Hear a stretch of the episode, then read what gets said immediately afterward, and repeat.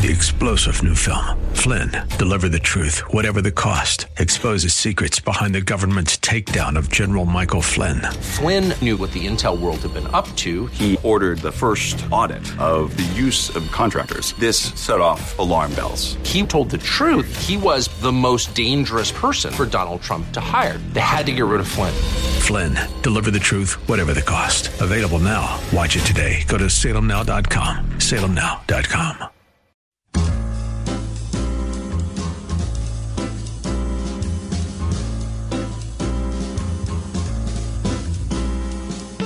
Welcome to another edition of The Ride Home with John and Kathy, live from the Salem Pittsburgh studios. And now, here are your hosts, John Hall and Kathy Emmons. Welcome in to the Friday edition, which I think is the best edition of The Ride Home with John and Kathy. I'm Kathy Emmons from the Word FM studios, but I'm on my own today because John Hall is taking a day off. So Gary will keep things going in the other room as we go along up until six o'clock this evening. Uh, we're going to be talking a lot about Queen Elizabeth after her death yesterday. We're also going to be talking about some local Pittsburgh musicians who are making a splash um, all across the country. Um, we'll talk about um, reminiscing the relationship between the United States and England and the UK over the years. We'll also have a week in review, which comes up at 535. Um, our weekly segment talking about where we've been, what we've talked about, what we've seen. And then at the end of the show today, things to do in our fair city of Pittsburgh this weekend. So very glad you are along for today's ride home. Um, you know, I've been thinking over the last, you know, 24 or so hours about the death of Queen Elizabeth. And, you know, I don't want to be one of those people who disregards somebody in life. And then all of a sudden, when they die, you know, you go into like some, you know, deep recess of sentimentality. It's not it. I mean, I, I, I think I'm like a lot of people who live in this country very American in that you see the royal family and you think, really? I mean, all of the jewels and the clothes and the hats and the travel and the drama and everything else. And you think, really? Of course, then you look at how we treat the Kardashians or the Kennedys or whatever, and you think, you know, probably we're pretty much all the same. We need people's clothes to laugh at and hats to mock and all those sorts of things that make us feel better about who we are. But I will say something about the Queen. I mentioned it on yesterday's show, and that is that I thought she carried herself with great dignity throughout all of her long life. And she was really inspiring to me in her devotion to responsibility. From the moment as a young woman she took on that role as uh, the regent, she never gave it up. She never wanted it in the first place, but once it was hers, she took it incredibly seriously up until the day of her death, which was yesterday. And um, so I will always look back on yesterday as an incredibly sad day and a day to just think about someone's life that was devoted to something other than herself. And for those of us who spend our life on TikTok or looking at social media or trying to figure out what we're going to do on Friday and Saturday night, I think that's a life worthy of remembering. So we'll talk about Queen Elizabeth today. And before we get into any of that, Gary, I do believe it's time for the top four at four. For Friday, September 9th, 2022, number one. President Joe Biden has ordered federal and military buildings to fly American flags at half staff until the burial of Queen Elizabeth II, saying, quote, In a world of constant change, she was a steadying presence and a source of comfort and pride for generations of Britons, including many who have never known their country without her. Her legacy will loom large in the pages of British history and in the story of our world. King Charles III has already become the monarch and is expected. Actually, he already did deliver a televised address. We'll talk about that with Stephen Mansfield in a bit. He will take his official oaths and attend memorial services in several cities over the next few days. Members of Parliament will gather to swear oaths of loyalty to the new king, who at 73 is the oldest person ever to ascend to the British throne. He replaces the only British monarch most of us have ever known about. In fact, an analysis today from the Washington Post estimates that more than 90% of the world's population was born after Queen Elizabeth came to the throne. Number two. Twitter has removed a post from a Carnegie Mellon University professor that called the British monarchy, quote, a thieving, raping, genocidal empire on the day that Queen Elizabeth II died. The removed post from language professor Uju Anya said of the Queen, quote, may her pain be excruciating. Before being removed, Anya's tweet went viral, then was removed for violating Twitter's rules. CMU spokesman Peter Kerwin condemned the tweets about the Queen, Quote, he said this We do not condone the offensive and objectionable message posted by Uju Anya today on her personal social media account. Free expression is core to the mission of higher education. However, the views she shared absolutely do not represent the values of the institution, nor the standards of discourse we seek to foster.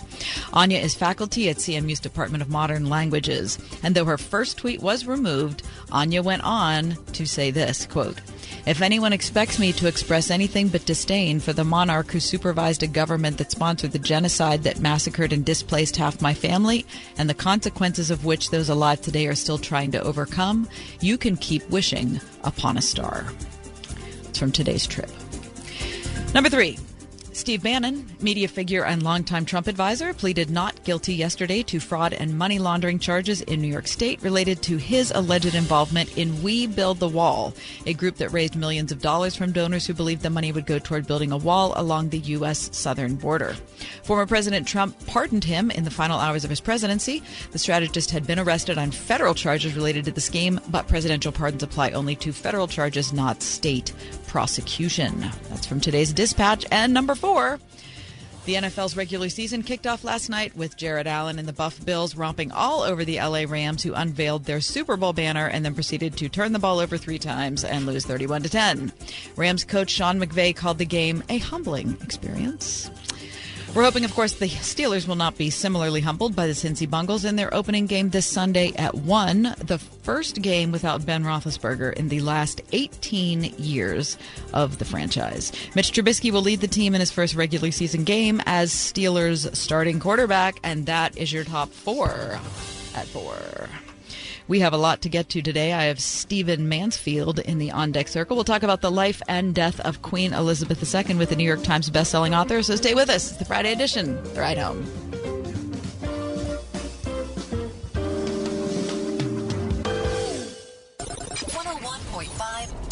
Oh WORD, Pittsburgh's favorite Christian music on the weekends. With the best new music. New, new, new music. We all need Jesus. New music from Danny Gokey. Perfectly loved new music from Rachael Lampa. And Build a Boat from Colton Dixon celebrating 20 years of bringing Pittsburgh's favorites and the best new music. 101.5 Word FM on the weekend. As the war on Ukraine stretches into six months, the needs of displaced and refugee families continue to grow. We cook on open fires under shelling and bombs just because if you don't, you will have nothing to eat. Millions are still homeless, waiting for an end to the fighting so they can figure out what comes next. They remain in desperate need of essentials, including food. Since March, Food for the Poor and our ministry have shipped more than 10 million meals to displaced families. These meals have been distributed through pastors and refugee assistance centers throughout Ukraine and surrounding countries, and the help is gratefully received. But the need for food is ongoing. So will you please consider giving a generous gift right now? Each meal costs just 25 cents, so a little goes a long way. $50 will provide 200 meals. $150 sends 600. Please give your most compassionate gift now. Text SEND HOPE, all one word, to 91999. Text Send Hope, all one word, to 91999, and we'll send you a link to give. Or click the Help Ukraine banner at wordfm.com. At the Original Mattress Factory, quality is at the heart of everything we do. While mainstream mattress companies have decreased their quality to cut costs, OMF still hand builds our mattresses and box springs to last. We build two sided mattresses that can be flipped and rotated to improve long term comfort and durability. We also build real flexing box springs that act as a shock absorber for the mattress. It's all designed with you in mind. Visit an OMF location today to see the original Mattress Factory difference for yourself. Bachman's Roofing and Solar is your local award-winning roofer. Stop waiting. It's time to inspect your roof and protect your home's number one asset. With no interest and no payment financing for 12 months, Bachman's Roofing is your easy choice for roofing, gutters, and solar. Did you know Bachman's Roofing is one of the number one GAF solar integrated roofing installers in the USA? Go with Bachman's. Go with solar and install the roof that pays for itself. Call 412-744-8390 or visit bachmansroofing.com. This is Tim Seckler inviting you to tune in each and every Saturday morning at 9 a.m. right here on Word FM 101.5 for the Life and Legacy Show, sponsored by my law firm, the Seckler Law Firm. Each week, we'll talk about your family's well being as it relates to elder law, nursing home stays, estate planning, and keeping your hard earned savings. And if you missed the Life and Legacy show, you will find it archived at SecklerLawFirm.com. See you Saturday morning at 9 a.m. right here on Word FM 101.5 for the Life and Legacy show.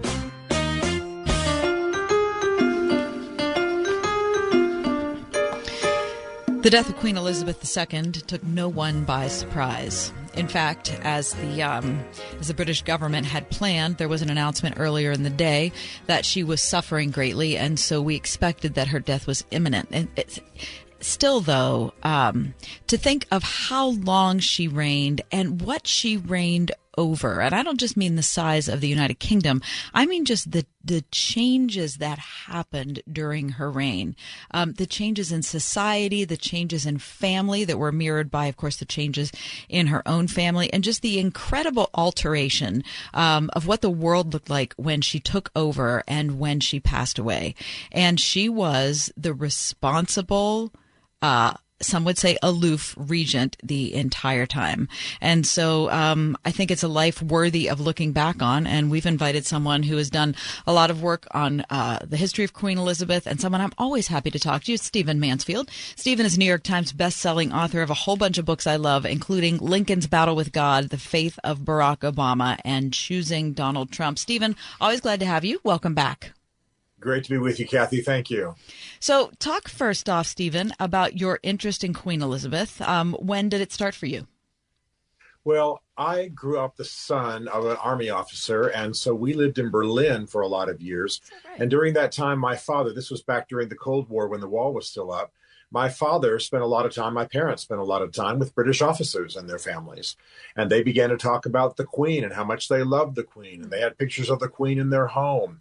And it was a little odd for me. I was a teenager, but I began to pay attention to her. And as I read about her life, later majored in history in college, uh, I was inspired by her. Uh, it's not just the length of her reign, it's her character. Mm-hmm. And uh, the whole story of how she even became queen is moving. But um, I'm a little bit weird and geeky. I'll admit it right now up front. I have a picture of her in my office here in DC and then also in Nashville. And uh, anyone who knows me hears more about the Queen than they want to. So uh, I, have always admired her, always admired uh, how she led. Uh, and she's always been an influence on me. Her speeches, her thoughts, the way she conducted herself through crisis. And so it's a lifetime passion. Wow. I had no idea, Stephen. And so for such a time as this, I'm glad that you're on the show to talk about the Queen. Now, I have a different background than you. I mentioned earlier before you came on the show that for most of my life, I was pretty anti monarchy or maybe just super American, which was, I thought like there was a reason that we distanced ourselves from that crazy thing. Um, so let's not get into the whole thing with the hats and the drama and all of that. But from an unlikely source, the Crown, uh, which is uh, a uh, drama produced by Netflix and not necessarily condoned by the Queen or the royal family. I have to tell you, Stephen, it really worked on me. And all of a sudden, I was able to see her more as a person um, instead of as a representative of a certain form of government. And so then I started doing my own reading. I didn't want to just be, you know, satisfied with what the crown was giving because that's a show. I mean, come on. I'm not looking at that as like history.com. Um, sure. And what a fascinating life. And so now I feel like I've almost come full circle and I really mourned her death yesterday. So, um, so talk to me about, um, uh, why you res- why you admire her and what things about her long life you respect most? Well, one of the things we have to know is that the British monarchy is somewhat like the British people. are not are definitely not American. When American a president, a person runs for president of the United States, we know their underwear type, we know what they drink and eat, we know their dog's name. It's very familiar, it's very warm, it's very huggy. That's just not the British tradition culturally, but it's also not the certainly not the way the monarchy was. And yet, within that range, within that uh, framework, she broke from a great many of those very cold, distant, removed traditions. Um, for example, she and her father did a tour of South Africa, mm-hmm. and chiefs would come from the tribes, and the, the monarch and his daughter had been told, don't touch them. Don't shake hands with them. Don't put medals on them. Don't do it. It's not done. And they did it anyway. Well, now, that sounds rather mild by our com- comparison. You know, I mean, to not touch a person of a different race or color. Um, but this was in the 1940s and it wasn't done, especially by monarchy. She broke from that. Um, one of the phrases that I really admire of hers came from a speech she made on her 21st birthday, and I'm sure it was written for her but I think a few words have become kind of a mantra for her. Hold on, Stephen. She... Stephen, I'm going to stop you sure. there because I have sure. audio. I have audio of that speech. So perhaps you ah. pick. Perhaps you pick the same part that I picked. Gary, run that for us, would you? I declare before you all that my whole life, whether it be long or short, shall be devoted to your service and to the service of our great imperial family to which we all belong. But I shall not have strength to carry out this resolution alone, unless you join in it with me, as I now invite you to do. I know that your support will be unfailingly given. God help me to make good my vow, and God bless all of you who are willing to share in it. Stephen? Powerful powerful. That the, the, the words i was thinking of come earlier and they are she said we must have a high courage and a mm. quiet heart. And there was actually a period of time when i wanted to write a book on the queen. I haven't but i wanted to write a book about her and that would have been my title a high courage and a quiet heart. Because i think uh, you know, again, our American ears hear her high voice and the, the high English and the, and the pronunciation, and it can we can giggle a little bit because we're not used to that. We we speak a lot of slang, and you know, our presidents basically speak in the same dialects that we do. Um, but I think she committed herself to her country, and time and again made uh, commitments and sacrifices. Though she's of course a, was a stunningly wealthy woman she made sacrifices that for her country, as her father had done, by the way. Her father was not even supposed to be king. And um, had uh, George uh, Edward VIII not abdicated, uh, his father, her father, would not even have become king, and therefore she would not have become queen. So sacrifices time and again, and uh, I I admire that. I admire her character. I admire the way that she led calmly. If I can just go on for one more moment, yeah, um, please one one thing that really moved me was uh, people may remember one time uh, that she was riding a horse alone in the middle of a parade through London mm. when gunshots rang out. And the security forces began to scurry to find the assassin and so on. And uh, her bodyguards began to rush towards her, but she waved them off and quieted her horse and sat there in the middle of the road while gunshots were sounding, and she didn't know where the shots came from. But she had long before decided to embody and symbolize the character that she wanted to see among her people. And so I think that's one of the most astonishing moments of character I've ever seen. A woman alone in the middle of a wide road in London on her horse. For all she knows, she's just been fired at. And she sits there, quiets her horse, backs off her bodyguards to say to England, this is what courage looks like. This is what undaunted looks like, um, and and uh, model it for her people. And that's that scene and many others like it are among the reasons that uh, England's in grief, such deep grief today. That's an amazing story, Stephen. I mean, I remember the shots ringing out. I did not know, did not remember, perhaps never even noticed her, you know, th- her choice to, to wave off security. That is, I can't think of another world leader who would ever even consider doing something like that. Well, and, and the, I, the, I wouldn't is, consider doing something like that. Forget world leaders. yeah, I think I think I'm the same. Um, but that's the difference between uh, Queen Elizabeth II and you and me, if I may say it kindly. Mm-hmm. Uh, it is that she had already decided that she would call her people to something higher. You know, we we Americans broke from uh, the, the, the monarchy. Uh, we can sometimes laugh at the idea of monarchy and noblesse oblige and the idea that nobility obligates and what have you. Um, but in England, they take it seriously, and the monarchy certainly takes it seriously. Not maybe some in the next generation, but certainly the Queen. Um, again, having been mentored in monarchy matters by her father. And so she had already decided, she had told people, if the moment comes, I will sit still and take it as God intends um, because of what it will kindle in the hearts of my people. I mean, that's really how she thought. So we, again, as you said earlier, we can focus on the hats and the fashion and the dogs and what have you. And uh, of course, we can all love the idea of flying around our country in, in, a, in a helicopter and all the privileges she had. Um, but at moments that counted, she didn't just do her job. She played her role as she thought, and she was a deep Christian, by the way, as she thought um, that God had called her to. And that moment to me is the is the the zenith mm. of that entire attitude that she had towards her her calling as monarch. Stephen Mansfield with me, New York Times bestselling author of Lincoln's Battle with God and Never Give In, the extraordinary character of Winston Churchill. Uh, speaking of Mr. Churchill, um, she had a unique relationship with the prime ministers of the UK.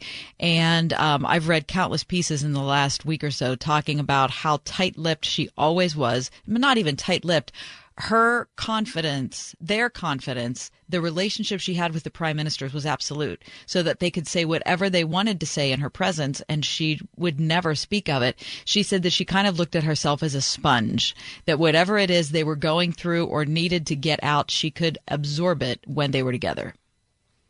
Well, and that's a little bit of difference between the British system and the U.S. system. Uh, the queen is monarch, she's queen. At the same time, the prime minister represents the people, and the people have a role in advising and speaking to the queen. So at that moment, uh, when when she's meeting with her prime ministers, um, she, she's not the monarch lording over them. Uh, she is the monarch receiving input, feedback, reporting from her people via the prime minister. And uh, so th- those are powerful moments. And I'm glad that she got to meet the current prime minister, mm-hmm. uh, Liz Truss, um, but it's it's always moved me, and I think it has a lot of the commentators this week um, that her first prime minister was Winston Churchill, so she got a little tutoring. uh, and and uh, many many prime ministers have said when the Queen's first prime minister was Winston Churchill, uh, it's a high bar to reach for. Mm, isn't that the truth? Um, we have a couple more minutes before we have to break, Stephen. So I want to ask you about some important moments that you think of. You mentioned uh, the shots ringing out when the Queen was on her horse. What other moments come to mind when you think of perhaps public moments for her that she presided over or private things that she ended up having to address? What do you think? Well, you know, there are some private moments that I can just mention. Not that I was there, obviously, but that were told of, were spoken of later. Uh, one is that because she, uh, of her commitment, her character, uh, the sacrificial attitude towards being a monarch that we've spoken of, other monarchs in the world came to her privately for counsel or called her privately. How do we do this? I mean, monarchy is a challenged thing in our world, a thing in decline and uh, she was the the queen of all queens, so to speak, uh, the, the the the chief monarch in the world, especially after 50, 60, 70 years. And so other monarchs came to her in private. That's always moved me. Uh, that that's the way it was. Another thing that moves me is uh, she had a deep spiritual sense that her people were in spiritual need, and so uh, she asked Billy Graham when she famously met with him, and you saw this in The Crown uh, she asked him to pray for her people and to pray for her family. And he said he would, and that he would pray every day of his life for her. And he did. As far as we know, mm-hmm. uh, he would report this to his family. He prayed for the Queen of England and her family every day of his life after that moment. Some of the public moments that, that moved me um, have to do with the deep suffering. Um, we've all seen this picture of the Queen uh, sitting in the chapel uh, at her husband's funeral mm-hmm. with the mask on that we've all worn, a black mask. She's sitting by herself. Now, what now? What people may not know is here she is at her husband's funeral. If there's ever a moment at which she'd like to have the comforts of her family, that would be it. But because her country uh, was going through the the separations because of COVID, you know, the distancing, and because the, her country was required to wear masks at funerals, et cetera. In fact, in some cases, funerals didn't even happen because of COVID restrictions.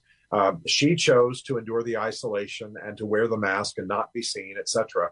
Um, again, maybe some would say small sacrifices, but I love the fact that she always mm-hmm. identified uh, with her people in that regard. So there she is at the funeral of the prince of the realm, her husband of many, many, many decades. And what does she do? She sits alone and masked mm-hmm. um, to say, I, I don't want to not, not endure what my people are enduring. So these are moments that reflect what I know to be um, a deeper heart, a deeper commitment, a spirit that I think um, is what we're celebrating now as she's passed. Yes. And in contrast, even of course, to uh, leaders here in the U.S. and, you know, Boris Johnson in the U.K. who endured criticism because they would not be in public the way they were telling everyone else to be in public or wouldn't be in private what they were telling other people to be in private. And so the fact that the Queen decided to do that showed that she really was taking a different path. Well, and there's a bit of language going on there. That's how she would rebuke a prime minister. she mm-hmm. she would live higher than that person. She would step up to a higher plane. Uh, she did it with a number of prime ministers. Um, when one prime minister was found to be a, a little bit drunk at a, at a party and it became famous and became embarrassing, she said, "You know, I think we'll do without liquor for a while here at the palace." um, just just to show that we have mastery over it, kind of a Christian fasting attitude. Uh, but why was she? What was she doing? She would never have said to that prime minister, "You're drunk and you're disgusting." Uh, but what she did was shame him almost internationally just by character. And that's how wow. that's how she spoke. That's how she used that professional political language. Stephen, that's a lot of power, isn't it? It is. It is. And I love it. And I love the idea that in our highly verbal world, she was leading by example and by, again, that quiet heart that uh, is so amazingly powerful, as you say. Stephen Mansfield with me, New York Times bestselling author of The Faith of Barack Obama, Choosing Donald Trump, and Never Give In, the extraordinary character of Winston Churchill. We need to take a break. When we come back, we'll continue our conversation of the passing of Queen Elizabeth II with Stephen Mansfield. Thanks for being with me. Friday edition of The Ride Home.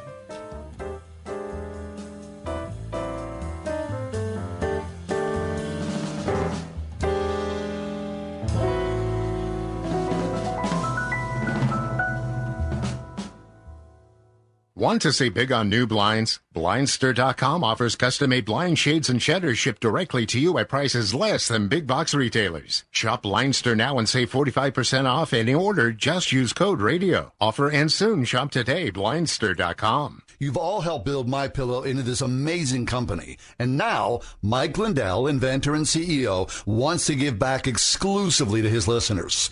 Hey, this is John Hall. The Percale and Giza Dream bed sheet sets are available in a variety of colors and sizes, and they're all on sale for as low as $29.98 with our listener promo code. Order now because when they're gone, they're gone. The Percale and Giza Dream Sheets are breathable and have a cool, crisp feel. These come with a 10 year warranty and a 60 day money back guarantee. Don't miss out on this incredible offer. There's a limited supply, so be sure to order now. Call 1-800-391-0954. Use promo code WORD. Go to mypillow.com, click on the radio listener square and use promo code WORD. This offer will not last long, so order now with promo code WORD at mypillow.com for this radio exclusive offer on all bed sheets. For the best night's sleep in the whole wide world, visit mypillow.com. Wouldn't it be great to work in a place that makes a positive impact on the people, businesses, and churches around you? That place exists. I know because I work there. My name is Cassie, and I'm the digital marketing specialist with Salem Media Group in Pittsburgh. Right now, 101.5 Word FM and Salem Surround have an opening for one talented salesperson to join our team. Is that you? We'll bring the training, you just bring the talent. An understanding of digital marketing and some direct sales experience will definitely help you stand out. What are you waiting for? Take the first step to a career that is challenging, rewarding, and helps to create terrific results for our amazing customers. Join the sales team at Salem Media Group Pittsburgh. Email your resume to brad.marshall at salempittsburgh.com. That's brad.marshall at salempittsburgh.com. Salem Media Group is an equal opportunity employer. Train up a child in the way they should go Well, you know the rest. It's a calling you take very seriously as a Christian parent. And Trinity Christian School in Forest Hills seeks to honor your commitment by working together with parents to prepare students who are academically sound and spiritually ready to take their place in the world through a classical approach to education that helps build a faith from which they will never depart. Trinity Christian School, one of the top K through 12 schools in Allegheny County at trinitychristian.net. Everywhere on your radio at 101.5 WORD FM Pittsburgh, at wordfm.com, the Word FM mobile app, iHeart, TuneIn, and Audacy.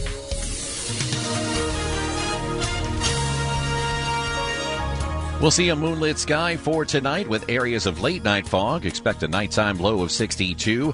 Tomorrow, areas of morning fog, otherwise sunshine, giving way to clouds. will reach a high tomorrow of 78.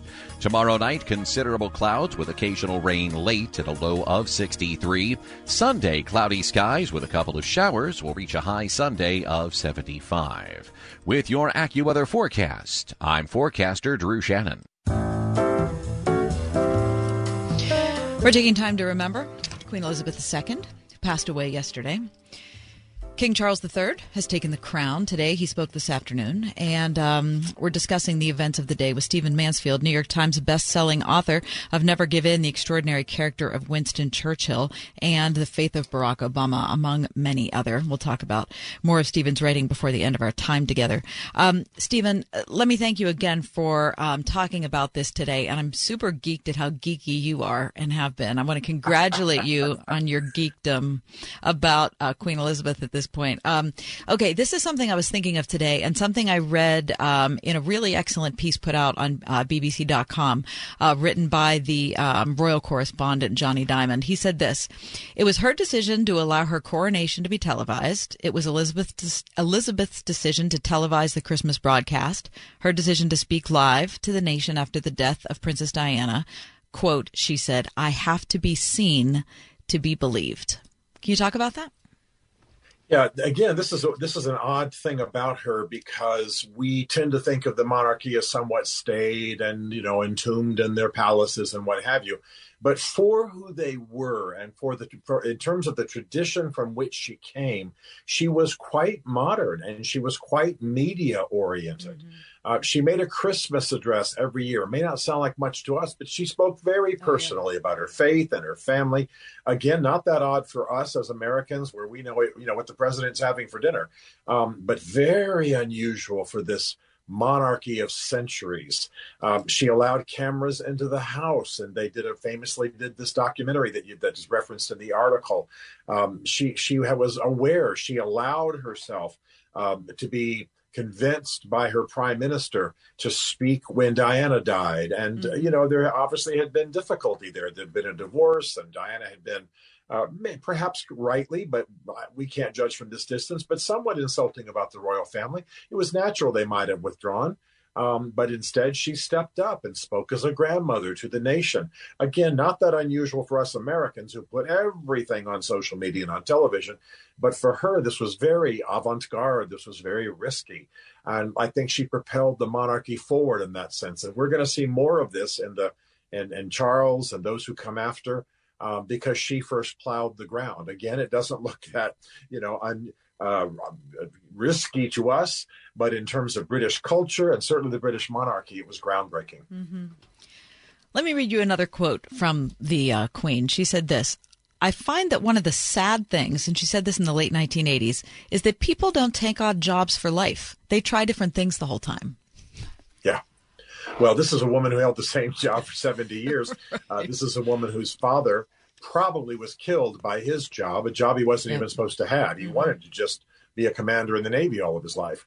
Uh, he was a naval officer. So she so was it was a, a job he didn't want. And it was a, sh- no. a job she didn't want. And yet, all these years later, she's saying, I think it's sad that people don't commit. Well, because she sees the fruit of it.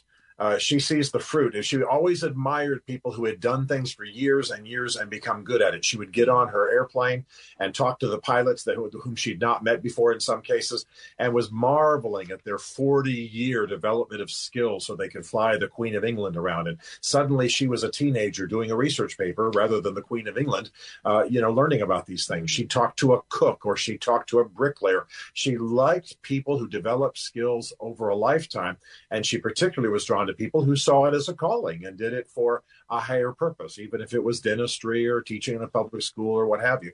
So all of that to say, she she was a woman who, who really did. The, I, I, think the obituaries are absolutely right. The ones that are saying that she was about duty, mm-hmm. she was about honor, she was about country, uh, she was about sacrifice. That had been her training. Bear in mind, she was raised by monarchs uh, who gave their lives to the people, and her father literally, quite literally, laid down his life uh, mm-hmm. to take the lead an older brother didn't take. Um, and sacrifice his life and during World War II. He didn't live much beyond it because of because of the stresses of that time, stresses that were, really weren't supposed to be his. Right. What about um, you know? I guess each one of these stories is another example of really showing uh, extraordinary grace, composure, and confidence, but also a certainty of mission um, that I have also come to admire. Um, I, was reading about her first visit to Ireland, her state visit to Ireland, and talk about a, a really difficult uh, thing to be a part of, to know how to present yourself in, to know what to say and what not to say and what to do. I mean, um, what do you know about that, Stephen? And and how how does that strike you? Well, you know, she said that she admired Winston Churchill, who during the bombing of London and during the Blitz of World War II would would rush out and go to the bomb sites and even pull bodies out of the rubble. And yeah, he had a bowler hat and a cigar in his mouth, but he uh, but but he still served, and, and he'd go to the tops of buildings during the raids and fire his pistol at the German planes. I mean, he wanted to be engaged, and I think that was her instinct. But again, there are things monarchy royalty should not do. So she had many arguments with her aides. You know, if there was a, a building collapsed or a mine collapsed, or if there was a horrible mm-hmm. strike and people were suffering, uh, or if there were storms, she always wanted to go. She wanted to be in the middle of it. Many times she won these arguments, by the way.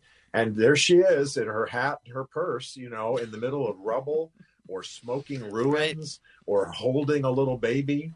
Um, she she was more alive than we know because again, the media and the monarchy, a media around the monarchy entombs them. By the way, real quickly, she was also hilarious. She had a tremendous sense of humor. She was known to to be a perfect mimic. She apparently did a very good Donald Trump.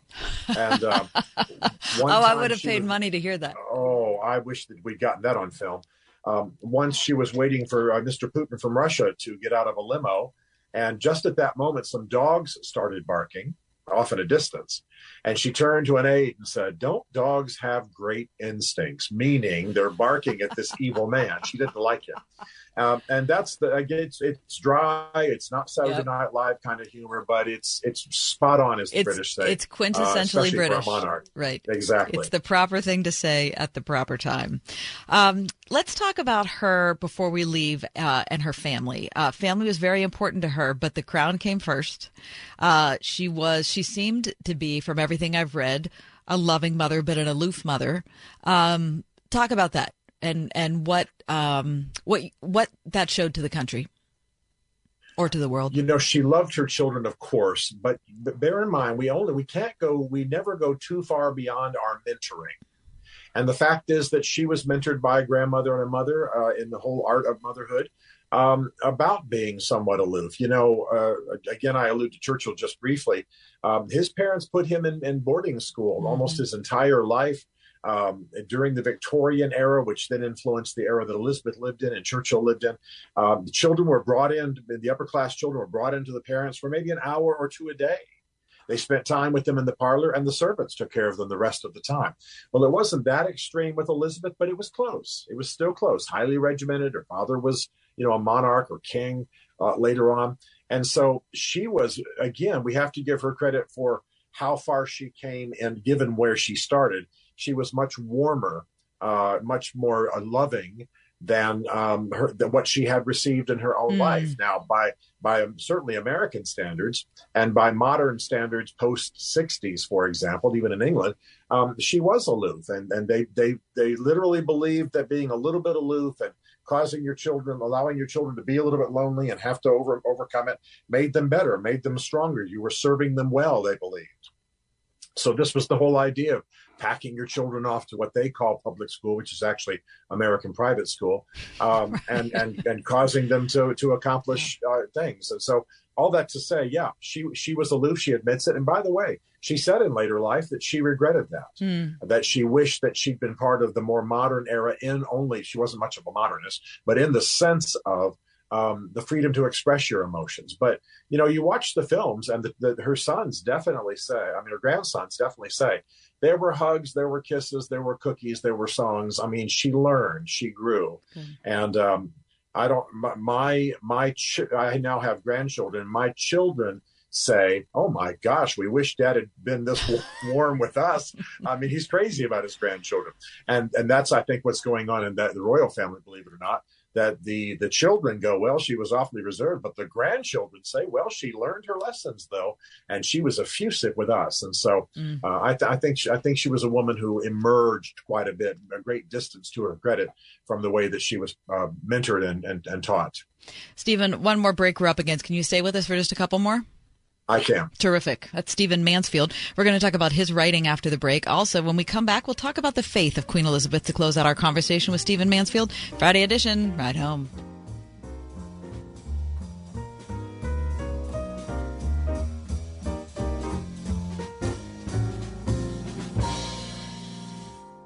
One hundred one point five W O R D. As the war in Ukraine drags on, innocent refugee families are in desperate need of food. Food for the Poor has sent millions of meals already, but more are needed. You can make a huge difference answering these families' prayers and pleas for food. 25 cents sends one meal to Ukraine, so a gift of $100 will send 400 meals. Please give your best gift now. Just text SEND HOPE, all one word, to 91999. Text SEND HOPE to 91999 and we'll send you a link to give. Or click the Help Ukraine banner at wordfm.com. Before Bamboo HR, I feel like crying just thinking about it. We were still handling everything via paper, and we literally had paper stack. It was all in spreadsheets and like folders. From the moment I started using it, I felt calmer. As soon as we started using the bamboo like onboarding checklist, I mean, it was extremely easy. Headcount, turnover, uh, years of service. Like there's just so many different reports that I use at different points in time. I'm like totally set free to focus on the people, to focus on development, to focus on team dynamics. It's freeing me up to do more of the stuff that actually matters in HR, which is interacting with people, learning from them, and then building stuff for them.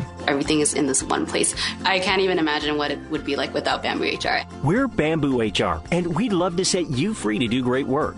Come try our award winning all in one HR software for free with no strings attached. Visit bamboohr.com slash HR for this free trial offer. That's bamboohr.com slash HR. International travel is open again.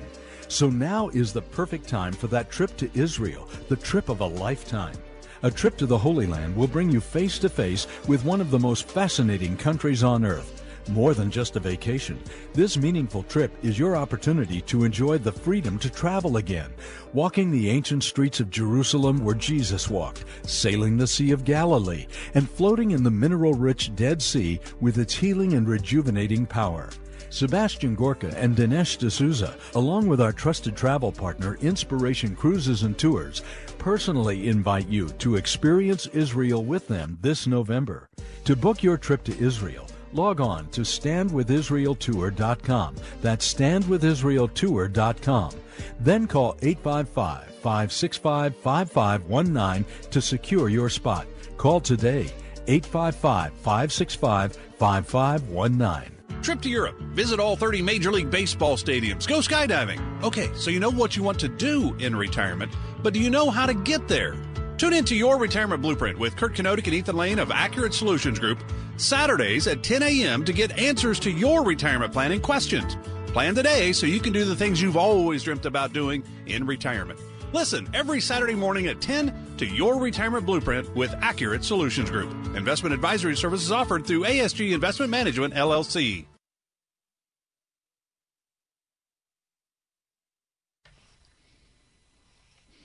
We're back with Stephen Mansfield, New York, Times, New York Times best-selling author of Men on Fire: Restoring the Forces That Forge Noble Manhood. Also, um, Where Has Oprah Taken Us? Uh, this is a book from at least ten years ago, but a book that I really loved so much. I want to recommend it to you. Um, such an interesting take and a, a, really interesting treatment of what is going, what was going on in America at the time that Oprah was at the apex of her influence. Um, but Stephen, we're talking today um, about Queen Elizabeth II. I want to thank you for being with me for so long long today and talking about the Queen. Um, so let's just finish out our conversation with the faith of the woman. Um, she was not shy in talking about it. Plus, that was part of her role to be the head of the Anglican Church. Um, talk about what we know and what has stood out to you. Well, you know, I actually tell my friends, and, and I can say it this way probably best. In my family, we would watch the Queen's Christmas address every year. Hmm. It was just part of our ritual. We usually catch it on YouTube and not li- uh, live because of the time difference. Um, and every year, the Queen would witness to her faith. She would say to a nation, by the way, England's very diverse and a large part Muslim, as you know. Um, but uh, she would say, "I'm a follower of Jesus Christ, and he's he gives me hope and gives me strength to endure the difficulties of this uh, of this age." And this is the Queen of England talking. Um, now, some presidents have spoken that way. Some prime ministers of other countries have spoken that way. Um, but she was known to be deeply devoted. She went to a private chapel often. She sought the counsel of uh, her chaplain. She had she had a, the queen has her own private chaplain, and she chose that person carefully. Um, she, she, encouraged Philip in his faith, and as you saw probably in the Crown, he had a kind of a, a, a transformational experience and also came to a deep faith. So I think we have to take at face value what people like Billy Graham mm-hmm. and uh, the Archbishop of Canterbury and the Queen of herself have told us. Um, and, and by the way, she took great risk to be so overtly Christian uh, as the monarch of this very diverse country. But uh, she's one of the most outspoken uh, witnesses to her faith, uh, I think, on the planet today. And I think that that says a lot about her. Yeah. I think it does as well. Stephen, um, let's change focus. I want to ask you about your writing, what you have in the hopper, um, what you see coming up, and then I'm going to talk about a couple of my favorite of your books before you leave us. Well, I appreciate that very much. I am um, between books right now, taking a little bit of a break from writing, but I've always got things in mind. I plan to do mm-hmm. eventually a book on uh, how self education uh, shaped American history, people studying on their own, not getting degrees, but just studying aggressively, like Lincoln and so on. Yeah. Um, and, and what that means in our time. I'll always continue to do biographies. Um, I might do a book with a national star about guitars, things like that. I'm interested in everything. so, uh, a lot of things I'm fascinated about. Okay. Well, Stephen, let me just t- take our listeners through a couple things. Um, I, I, mentioned Where Has Oprah Taken Us, uh, which was written back in, I don't know, what year do you think that was? That's got to be a decade. Yeah, I think it, I think it is. But I'm, t- I'm, yeah. I'm, telling you, it's one of my favorite of your books simply because of what uh, what a wonderful treatment you did of where we were in America at the time. The title of the book is "Where Has Oprah Taken Us: The Religious Influence of the World's Most Famous Woman." And I also have to bring up choosing Donald Trump because I've said this before on the air. I probably say it every time you're here. I think it's the single best book on talking about Donald Trump. It helped me to see him in a different way, a complex character appreciate your treatment of it, the way that you handle that over and your kindness to us over the years, Stephen. So terrific to talk to you today. Thank you so much. Kathy, great to be with you. Thank mm-hmm. you. That's Stephen Mansfield. Check out his many, many books wherever you purchase your books.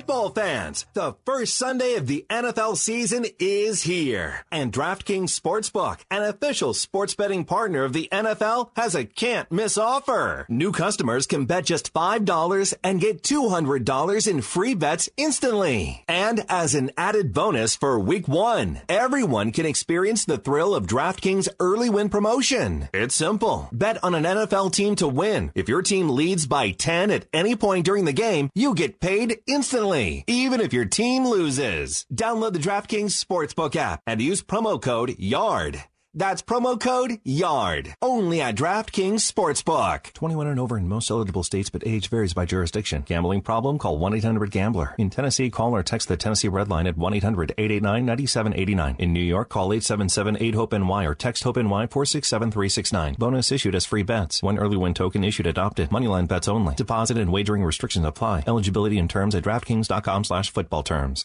You've all helped build My Pillow into this amazing company. And now, Mike Lindell Inventor and CEO, wants to give back exclusively to his listeners. Hey, this is John Hall. The Percale and Giza Dream bed sheet sets are available in a variety of colors and sizes, and they're all on sale for as low as $29.98 with our listener promo code. Order now because when they're gone, they're gone. The Percale and Giza Dream Sheets are breathable and have a cool, crisp feel. These come with a 10 year warranty and a 60 day money back guarantee. Don't miss out on this incredible offer. There's a limited supply, so be sure to order now. Call 1-800-391-0954. Use promo code WORD. Go to mypillow.com, click on the radio listener square and use promo code WORD. This offer will not last long, so order now with promo code WORD at mypillow.com for this radio exclusive offer on all bed sheets. For the best night's sleep in the whole wide world, visit mypillow.com. Wouldn't it be great to work in a place that makes a positive impact on the people, businesses, and churches around you? That place exists. I know because I work there. My name is Cassie, and I'm the digital marketing specialist with Salem Media Group in Pittsburgh. Right now, 101.5 Word FM and Salem Surround have an opening for one talented salesperson to join our team. Is that you? We'll bring the training, you just bring the talent. An understanding of digital marketing and some direct sales experience will definitely help you stand out. What are you waiting for? Take the first step to a career that is challenging, rewarding, and helps to create terrific results for our amazing customers. Join the sales team at Salem Media Group Pittsburgh. Email your resume to brad.marshall at salempittsburgh.com.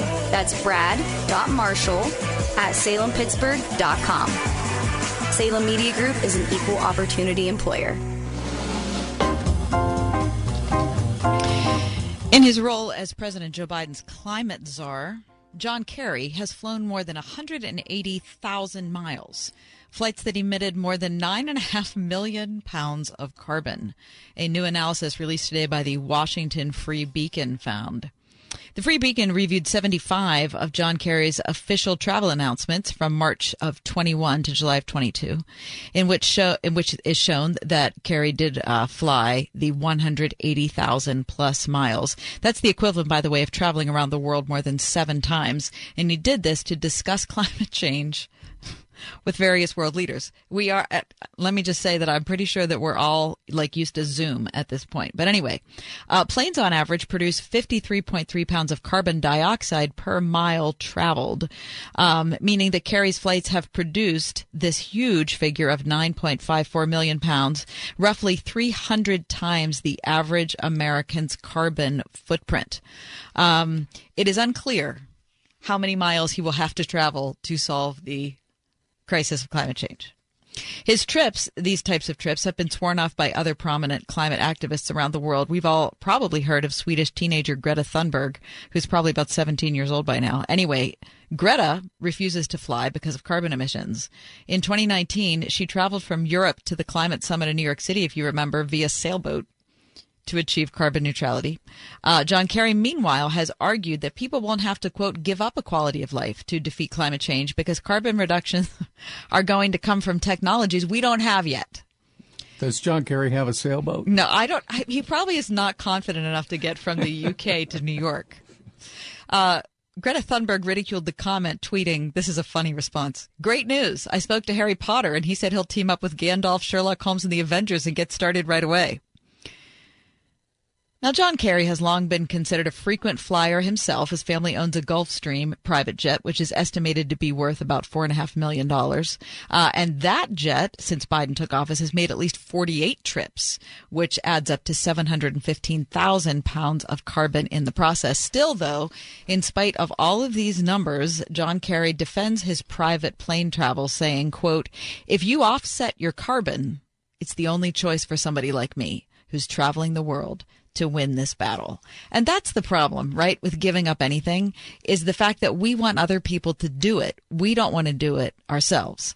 And for as much as, you know, Greta Thunberg has really, uh, you know, been difficult to take over the years, she's absolutely right in her attitude about this.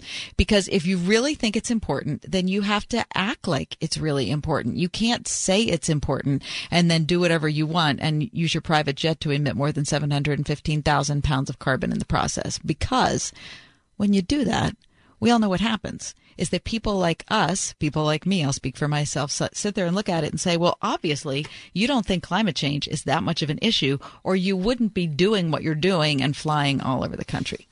So, um, I guess I can be inspired by this um, in just realizing that there are times in everybody's life when we think that we are so important and our issue or our crusade is so important that the rules shouldn't apply to us right? And that, you know, based on the calamity of the day or the difficulty of my personal moment or whatever it is, I can skirt the rules and I can do whatever I want because for somebody like me, as John Kerry said, it's important that I do what I have to do.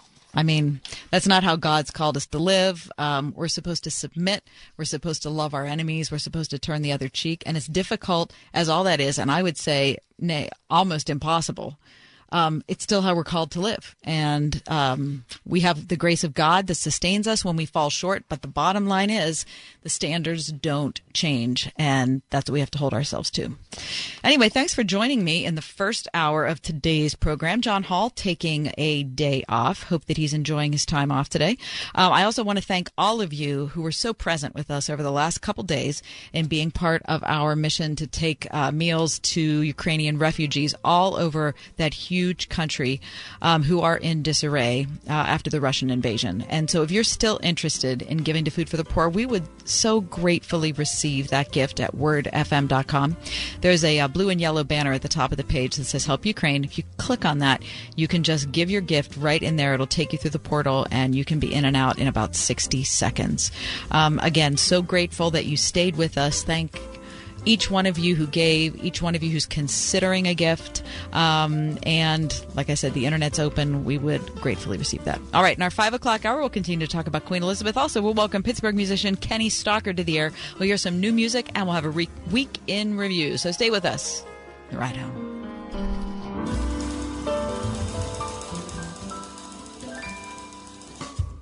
101.5 WORD Pittsburgh. On your smart speaker by saying, play the word Pittsburgh. And on your phone via the Word FM mobile app, iHeart, TuneIn, and Audacy. CUFire.org. With SRN News, I'm John Scott. King Charles III has made his first speech to the nation as Britain's new monarch.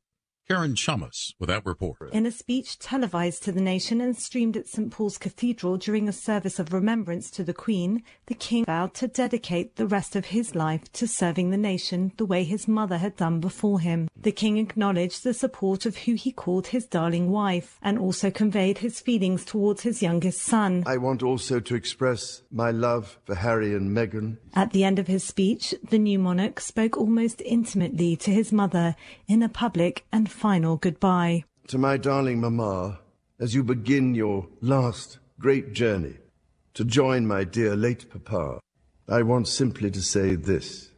Thank you. Karen Chamas, London. This is SRN News.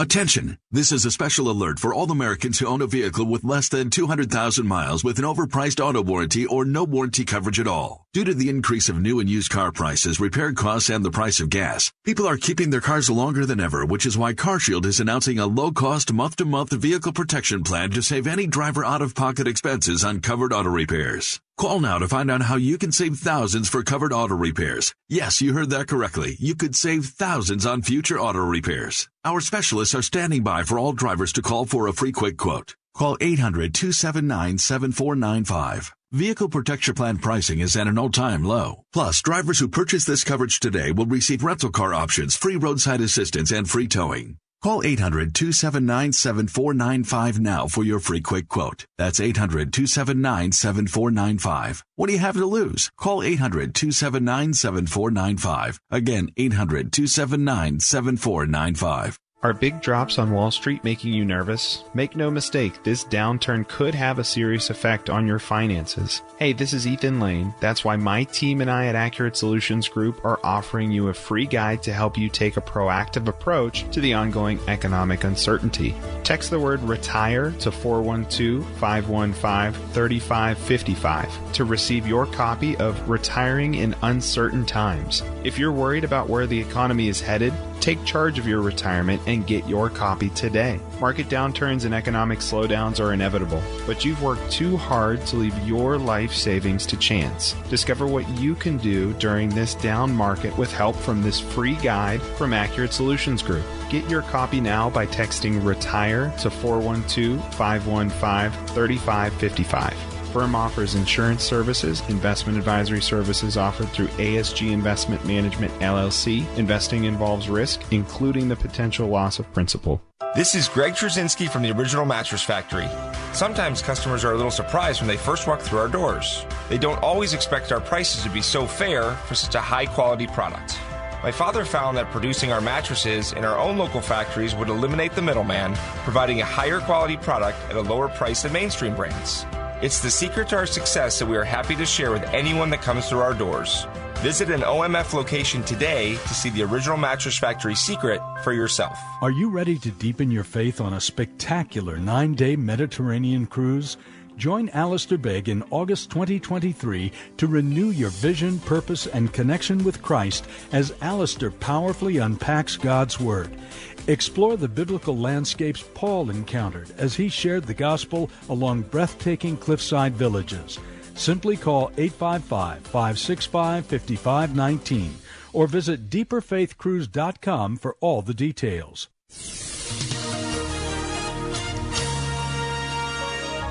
We'll see a moonlit sky for tonight with areas of late night fog. Expect a nighttime low of 62. Tomorrow, areas of morning fog, otherwise sunshine giving way to clouds will reach a high tomorrow of 78. Tomorrow night, considerable clouds with occasional rain late at a low of 63. Sunday, cloudy skies with a couple of showers will reach a high Sunday of 75. With your AccuWeather forecast, I'm forecaster Drew Shannon.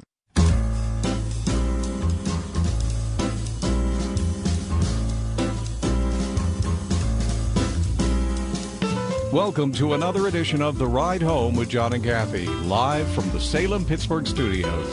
And now, here are your hosts, John Hall and Kathy Emmons. Happy to have you with us today. My on air partner, John Hall, taking a day off. And so I come to you from the Word FM studios alone. Gary in the other room, keeping all of the tracks running on time. Um, and I'm absolutely eternally grateful for that um, because that kind of tech is not my thing. Um, however, I've had my head in my iPad or my phone ever since the death of Queen Elizabeth yesterday. I've read endless articles and looked at websites and you know hung out on Twitter and you know did all sorts of things. I've seen a lot of um, photographs that are wonderful, video tributes um, from all sorts of different news sectors in America. But I think the most interesting to me are what Brits are saying themselves. Of course, it's their country. She was their queen.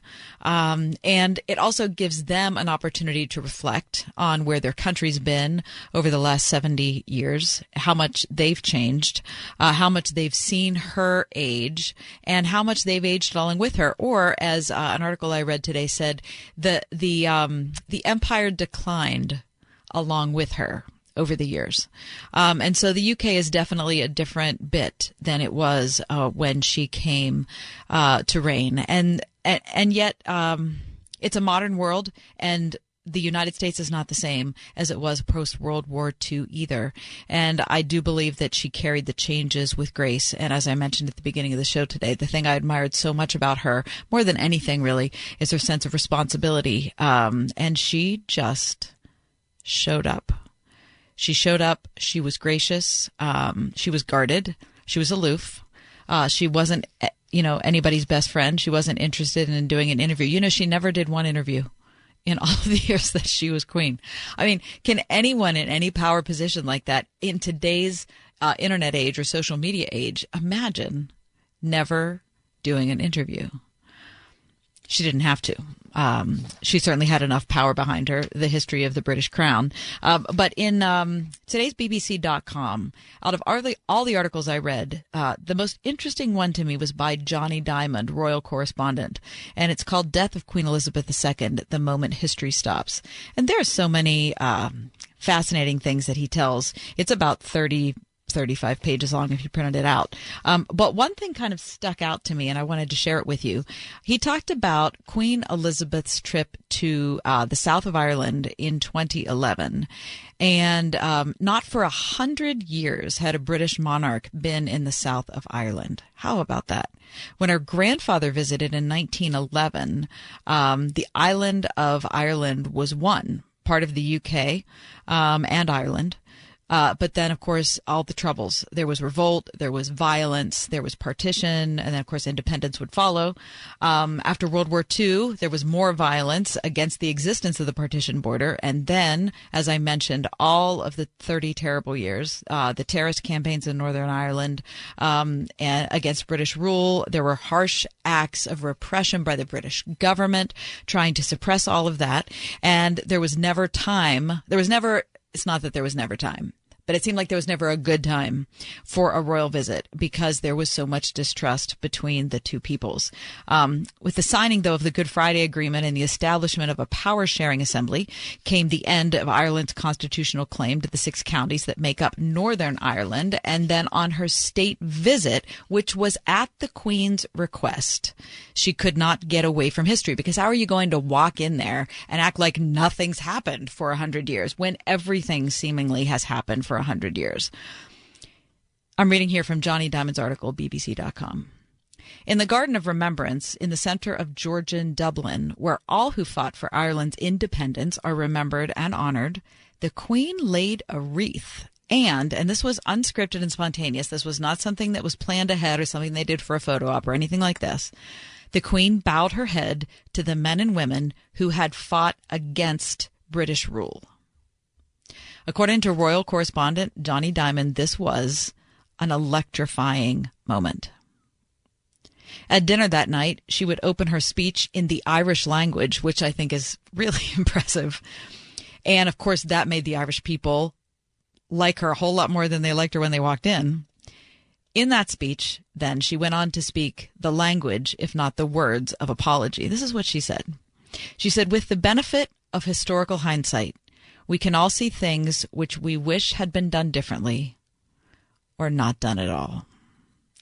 And I thought, you know, I, I, read the story and it goes on to tell more about it and how, you know, much prime ministers have had struggled with what to do with the Irish problem, um, how much even up to Boris Johnson had struggled with the Irish problem.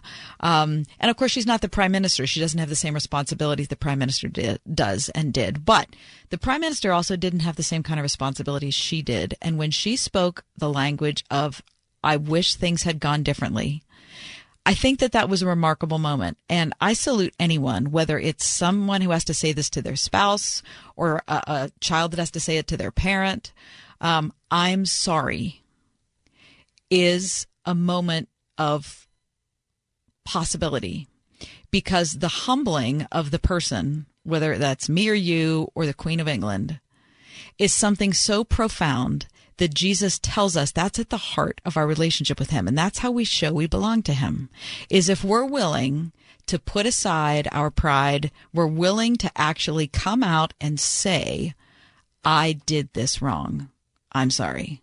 Now, the queen didn't come out and say, "Hey, on behalf of the, you know, whole history of the UK, I'm sorry." She didn't say that, but in her way and in her role, I think she did. And to me, it inspires me to think, okay, it's not only advisable, but it is essential that we as people learn to do that. And after we've learned to do it, we keep on doing it and we keep practicing it because at the end of the I'm sorry really is an opportunity for a bigger life, a bigger space, a bigger heart, and certainly a greater relationship with God. In fact, without that, I'm sorry, without that repentant lifestyle, none of us have any hope for the future. We'll continue today in a little bit to remember the Queen of England and her uh, life and death. But Coming up next, we're going to take a break and talk about some Pittsburgh music. I'm super, super excited to welcome Kenny Stockard to the program. He's going to be with us in just a couple minutes. You'll hear some of Kenny's absolutely terrific new music and talk to Kenny about what Pittsburgh has meant to him. That's next, Friday edition, Ride Home.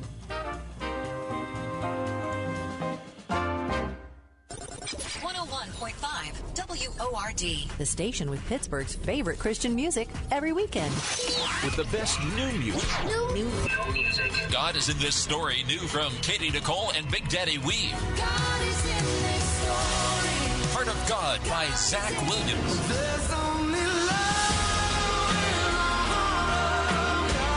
And new music from Steven Curtis Chapman, Don't Lose Heart. Don't lose heart celebrating 20 years of bringing Pittsburgh's favorites and the best new music. 101.5 WORD. On the weekend.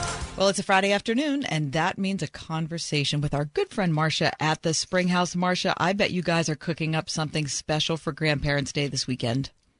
We are. Can you believe it's Grandparents' Day already? I, I really thought it was later in the month everything sneaks up on us in September.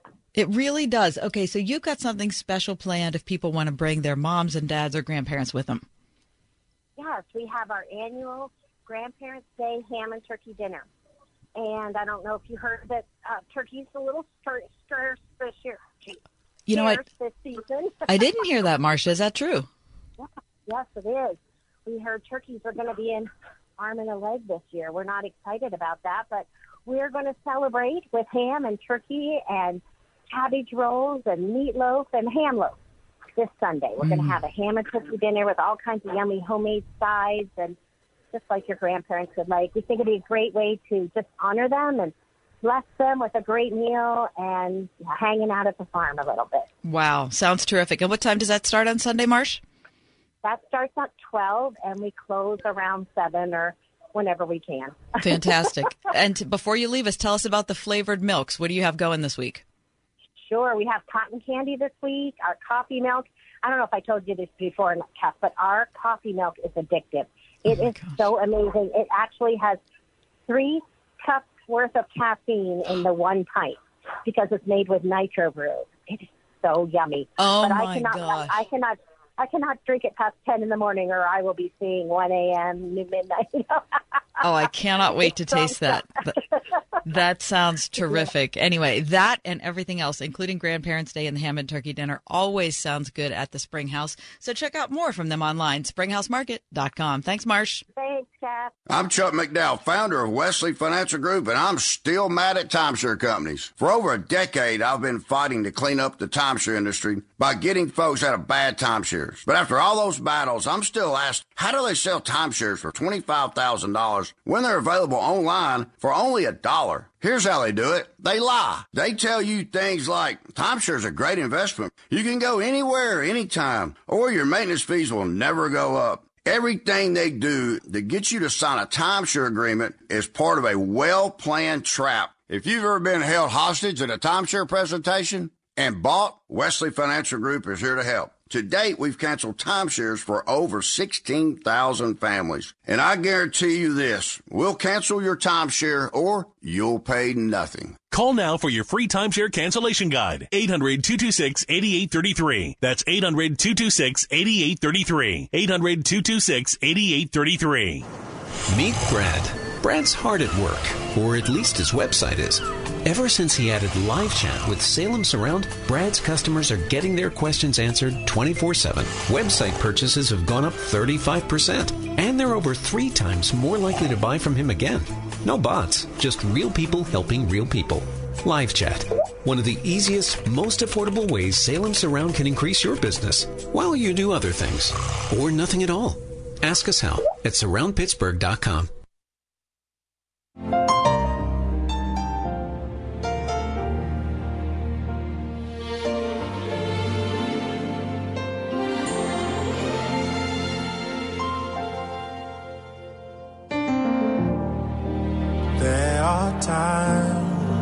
And I don't know the right words to say, but don't give up. Cause if you quit right now, you won't see your win. And I wanna see you win. When it's all over and these flowers start to bloom, remember the words. Don't give up. So in the middle of it, right on the bridge of it, hold on to hope.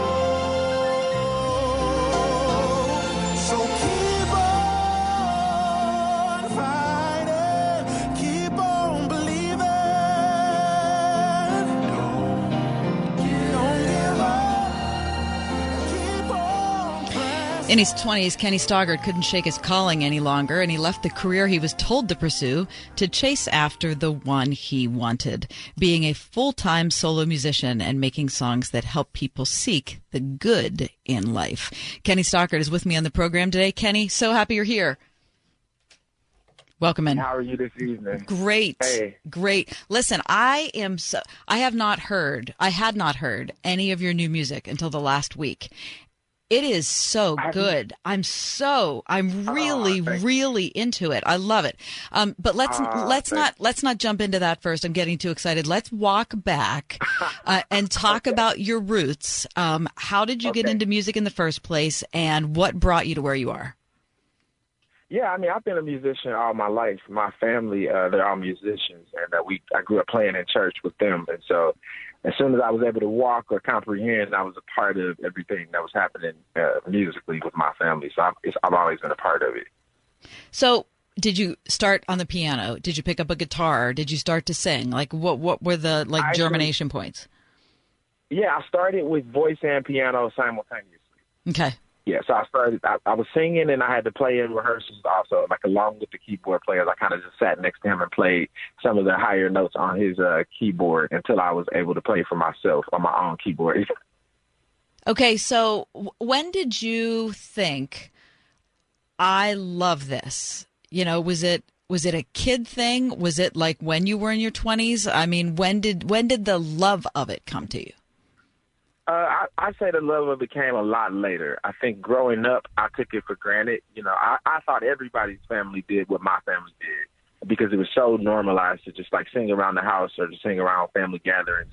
But when I was in college, um, I joined the choir in college, and that's when I really developed a, a love and appreciation myself for the music, and, and I realized was how much it was helping me in my life along the way. Just like it was so therapeutic to be able to sing Mm. whenever I needed to, and so that's when it really became personal for me. So, what a beautiful voice you have, and it's not, thank it- yeah, it's not just the instrument; it's the style of it. Um, you know, when I hear the music, um, your latest stuff, I mean, I think of a bunch of people. I think of, I hear like some snarky puppy in there, maybe a little Corey Wong, a little Earth, Wind and Fire, a little Oh, man, Marvin Gaye, you know, a little Bill Withers. I mean, I know that's high praise. It probably terrifies you to hear all that, but you clearly, oh, no, I'll take it. clearly you've had a lot of musical inst- influences. So talk about them, especially as you were growing up. Yeah, my influences are vast. My mom, coincidentally, it's funny. My mom, she would only play gospel music in the car, but my uncles and aunts and grandparents would play every other style of music, and so I, I heard a lot of like some of the people that you mentioned growing up. Definitely Earth, Wind, and Fire, Mhm. and just you know your traditional R and B, like the Gap Band, like R and B soul bands. A lot of Aretha, a lot of Otis Redding, and so I grew up on a lot of that, like 60s, 70s R and B. Um, and so all of that is in there. And then when I went to college, I studied classical music, and so that that came into play. And I don't even know what you call it now. I just enjoyed making it, you know. And is all is the music that I'm listening to original? Yes, I, I wrote all of the uh, uh, music for this project. Wow, it's really it's really excellent. Okay, so you're growing up, you are, you know, you've baked in all that good stuff, all the Otis Redding, Aretha, all of that. Um, when were you able to produce it yourself though? When did you start to write music? When were you able to get up on stage yourself and sing and play? Um, and you started to come up with original ideas?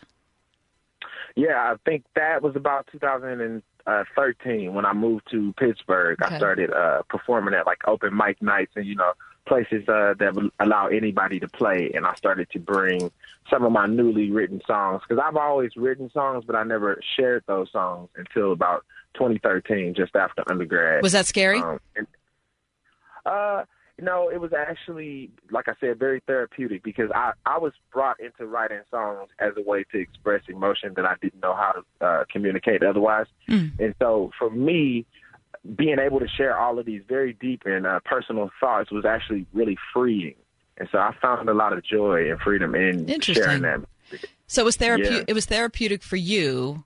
Um, that's good because you know a lot of musicians that I know, the music becomes something that they need therapy because of. I, I've heard that. Yeah, I understand that. right, but but but it, ha- it hasn't been that for you. No, it hasn't. I feel really blessed because I because I do recognize that it is not everybody's story. I work with you know a lot of musicians, um, and I understand that that is not the the normal thing. But I really I do understand that I'm very blessed to feel that way about it. We're talking to Pittsburgh musician Kenny Stockard about some of the new music that he's producing and uh, his life growing up and how he got to where he is now. Um, Kenny, you you took uh, a uh, sojourn into classical music for undergrad. Now, was that a weird transition for you? To, you grew up playing gospel, um, you heard all the R and B stuff, and then you are in a classical world. Yeah. It's, a, it's a different space.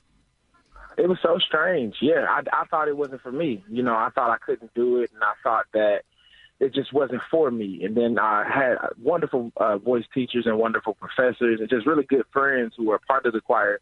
And we all just kind of together, a bunch of black kids, just decided together we're, we're going to put all all that we have into this. And we went pretty far. Like we we sang with uh, Opera Birmingham for their play of Aida back in uh, 2010. So we, it, it worked you. out, but it was very different. But it taught me how to read music, and it taught me how to think differently about communicating. So I counted in that shit. I admire that so much because listen, you know, I've I've lived my life doing music and most people who don't learn how to read as a kid never learn how to read as an adult. You know, it just doesn't it does not happen. It's really hard. It's very it's like, you know, Yeah. it, today I decide to learn German or something. It's just going to be a, an uphill battle. Um so Right. so really, I mean that must have been that must have taken a lot of fortitude. It did, but you know how it is when you're like a, a part of a cohort or an internship where there's a lot of people who are experiencing these uh, these uphill difficulties with you. It's a little easier Yeah, when right. it's you know a whole class of people. Mhm. That's how I feel about it. Because, and we like my friends and I, we still laugh about it now. Just like you know some of those what we would call traumatizing moments of like you know having to sing in front of people for the first time. Oh my gosh, it's hor- oh, it's horrifying, isn't it? Before, you know, oh yeah. But it, it was nice because I just had really great people around me with me in it, and my family was always a phone call away, and so I could, you know, get reassurance from them too. Well, your music really reflects a lot of that richness that you have um, in you know different styles. I think it's really. I mean, when I hear it, all of the work you're talking about makes a little more sense um, at how how it's all come together. So we're gonna uh, hear a clip that the Pirates ended up picking up in some of their summer ball. It's a really terrific song. I just picked a little clip from the end. Gary, play that for us, and Kenny will ask about it. Tomorrow might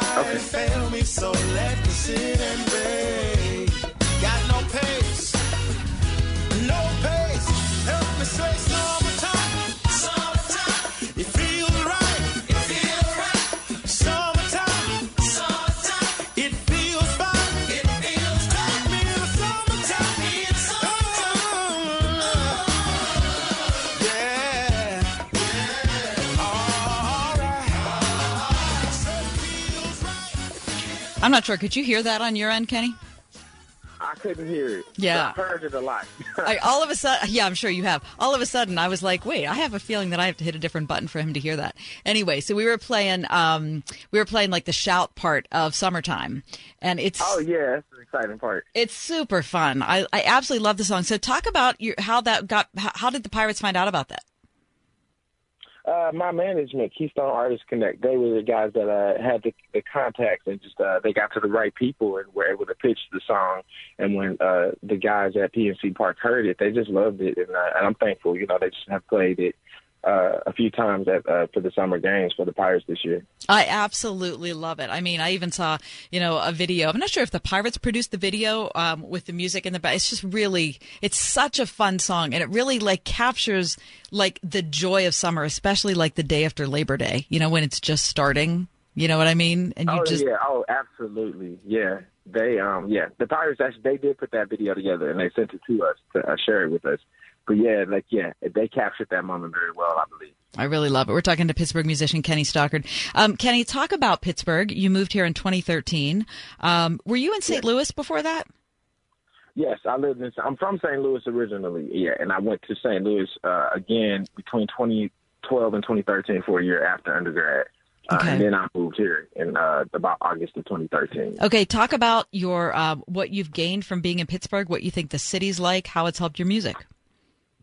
Yeah, it's helped me in so many ways. I think I've always thought about music as just uh, a tool or an asset or just like some gifting that I had, but I didn't realize I could make a career out of it until I moved to Pittsburgh. And it started off with uh, singing at open mic nights, and that turned into a couple of people giving me business cards for other gigs. And so I've always said that I'll stick around as long as there's work for me to do musically. And so I've been here for nine years now, and the work just continues to be abundant. And so I'm thankful for that. But it's also just a reminder that I feel like I am where I should be right now. Isn't that terrific? Um, Kenny, uh, you know, we met you one time. You were in studio with Greg and Rebecca Sparks, who've been good friends of ours for a long time. Um, and that first day, I was like, "Who is that guy?" Um, uh, yeah, because your your voice was terrific, and you were singing. You know, like we were in the middle of a crazy makeshift studio. There was a lot of construction going on here, and you didn't even you just like went in and brought it. It was really terrific.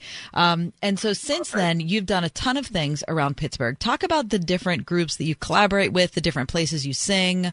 Um, talk about what that kind of mix up's been like.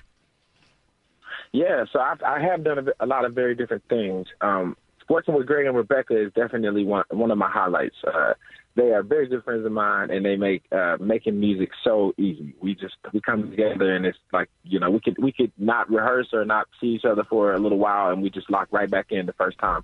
Uh, so that's definitely an experience that I wouldn't have had had I not moved to the city. Honestly, I just randomly was walking down the street one day and I saw a sign on the sidewalk that said "Come in for church," and it was the church that Greg and Rebecca led worship at, and so that's how I began to work with them. And so it's from that uh, singing in open mic nights with their son Eddie, and then I got into a wedding band because of that, and then I started working with the Common Heart, which is a rock and roll band in the city, uh, singing background for them on the road for a few years, and I still work with them intermittently.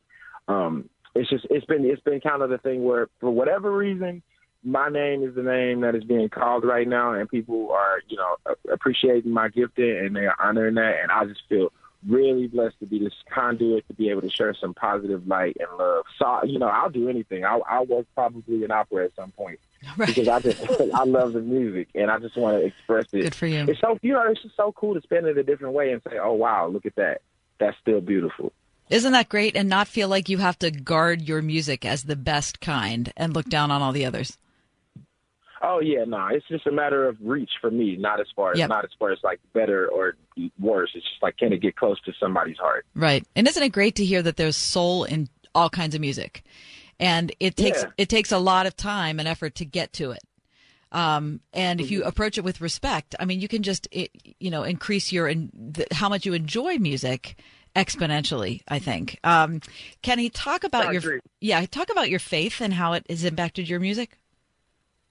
Yeah, I mean, I, I'm definitely a believer. I believe, I believe in Jesus. Uh, I pray to Him. I think uh, I, my family. I've always grown up in a Christian family, and we've always put our faith first, and it has been like the thing that has informed anything else that I've done. And so I think that's what gives me this confidence now because I know that I didn't, you know, I didn't ask to be here. I didn't try to make this happen. Things just worked out for me, and it was always very easy for me.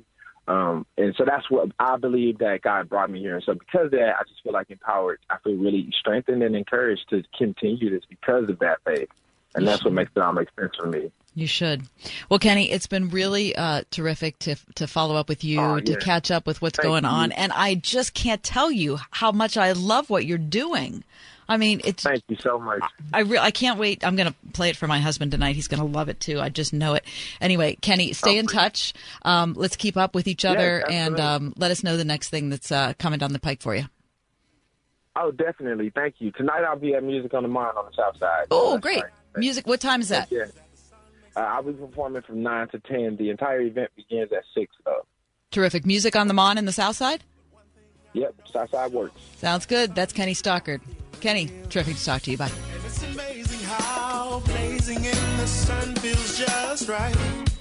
just fine, just fine. Tomorrow might fail me, so let me sit and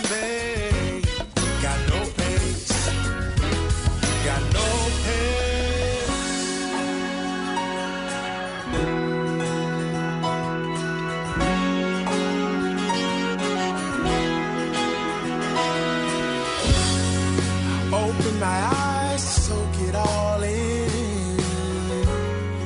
It's looking like today will be my heart's night. What a friend I found, or did this friend find me? Summertime makes my mind flow freely. Mm. It's amazing how blazing in the sun feels just right, just fine. Nothing in this world beats real life experience. Now, of course, a lot of us have sent our kids to college.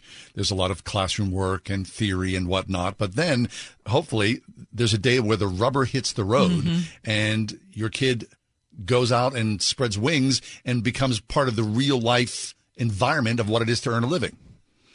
And prior to that, the internship is what gets you ready, right? That's the time when you're like kind of in the work world, but not fully in the work world, right? And you're kind of trying to test your wings and ask the questions and Get some guidance. and maybe perform well enough that you could get somebody's attention later on and maybe get a job. Right. Now, at Grove City College, the opportunity for internships exists Mhm. and people cement themselves inside of a, a corporation. And once you graduate, then, I mean, the possibilities are endless. On campus, people come to Grove City and go, we know the nature, the quality mm-hmm. of these students. This is an A plus. We're invested in these students because we see what you produce. Count us in as corporate partners. So if that sounds interesting to you or something that might be appealing and a great thing for your child to strive for, consider Grove City College. Look them up online, gcc.edu. That's Grove City College. As the war on Ukraine stretches into six months, the needs of displaced and refugee families continue to grow. We cook on open fires under shelling and bombs just because if you don't, you will have nothing to eat. Millions are still homeless, waiting for an end to the fighting so they can figure out what comes next. They remain in desperate need of essentials, including food. Since March, Food for the Poor and our ministry partners have shipped more than 10 million meals to displaced families. These meals have been distributed through pastors and refugee assistance centers throughout Ukraine and surrounding countries, and the help is gratefully received. But the need for food is ongoing. So will you please consider giving a generous gift right now? Each meal costs just 25 cents, so a little goes a long way. $50 will provide 200 meals. $150 sends 600. Please give your most compassionate gift now. Text SEND HOPE, all one word, to 91999. Text SEND HOPE, all one word, to 91999, and we'll send you a link to give. Or click the Help Ukraine banner at wordfm.com. Listen on your smart speaker at wordfm.com, the Word FM app, iHeart, TuneIn, and on Audacy. In your car or at home too at 101.5 WORDFM, Pittsburgh. This is a public service announcement test from TakeMeFishing.org to determine if you need a fishing license and boat registration before heading out on the water. Let us begin. Are you a bear? Do you have a beak? Do you have plumage? Please tell me you answered no, which means you need to get a fishing license and have your boat registered, because it helps local conservation efforts protect the very natural resources you enjoy boating and fishing in for generations to come. Do your part at takemefishing.org.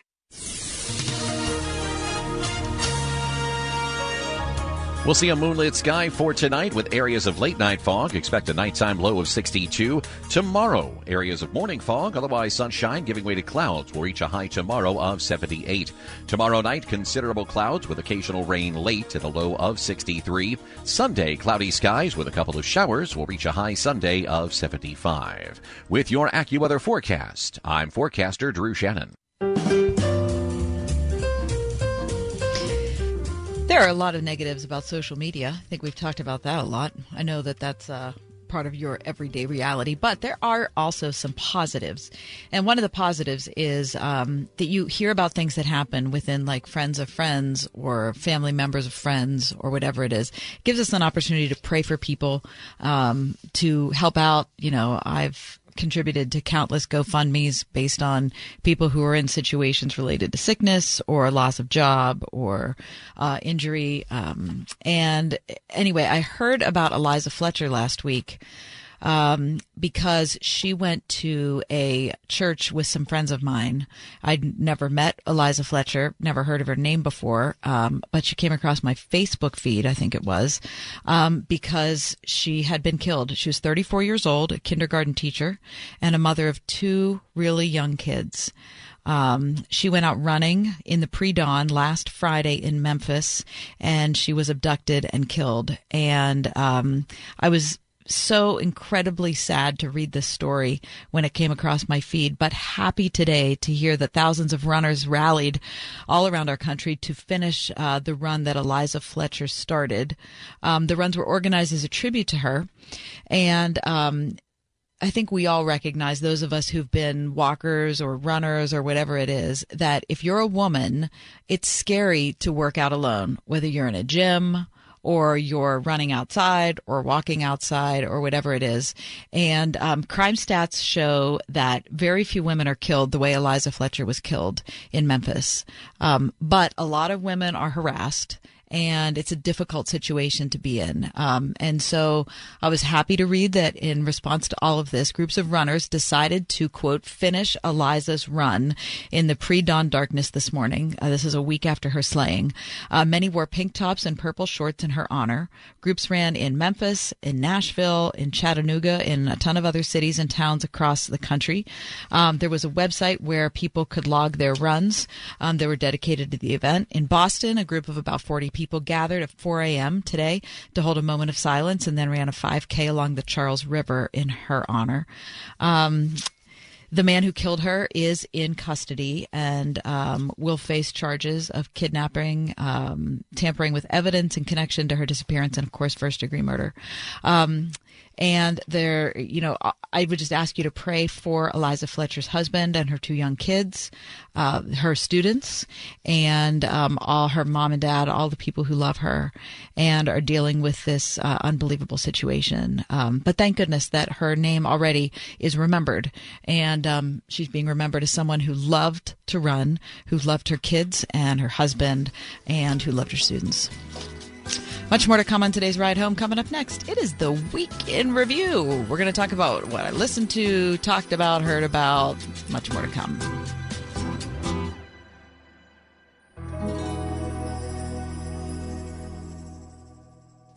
101.5 WORD. Where things are really cooking, as well as baking, frying, and grilling.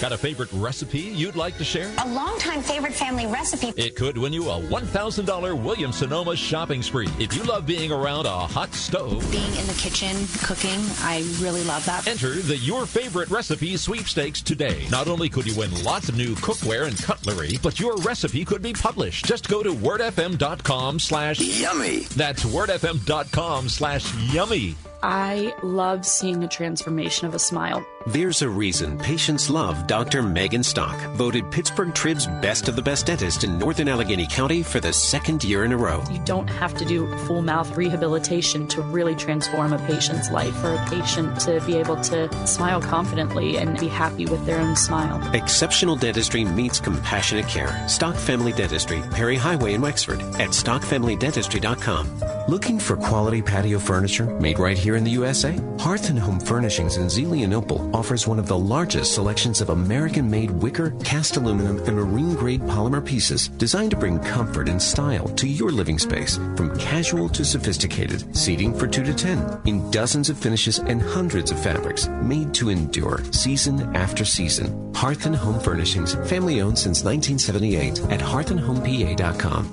I think we can all agree that every moment at Eden shaped us and impacted who we are right now. The faith modeled by teachers at Eden Christian Academy has a profound impact on students' lives. We carry with us more than the academics, but a strong, Christ centered foundation. I would just like to thank my teachers, my mentors, my family members, and my friends who have done the best they could to help me in this next phase of my life. Eden Christian Academy, enrolling pre-K through 12th grade at EdenChristianAcademy.org. Bachman's Roofing and Solar is your local award-winning roofer. Stop waiting. It's time to inspect your roof and protect your home's number one asset. With no interest and no payment financing for 12 months, Bachman's Roofing is your easy choice for roofing, gutters, and solar. Did you know Bachman's Roofing is one of the number one GAF solar integrated roofing installers in the USA? Go with Bachman's. Go with solar and install the roof that pays for itself. Call 412-744-83 390 or visit bachmansroofing.com.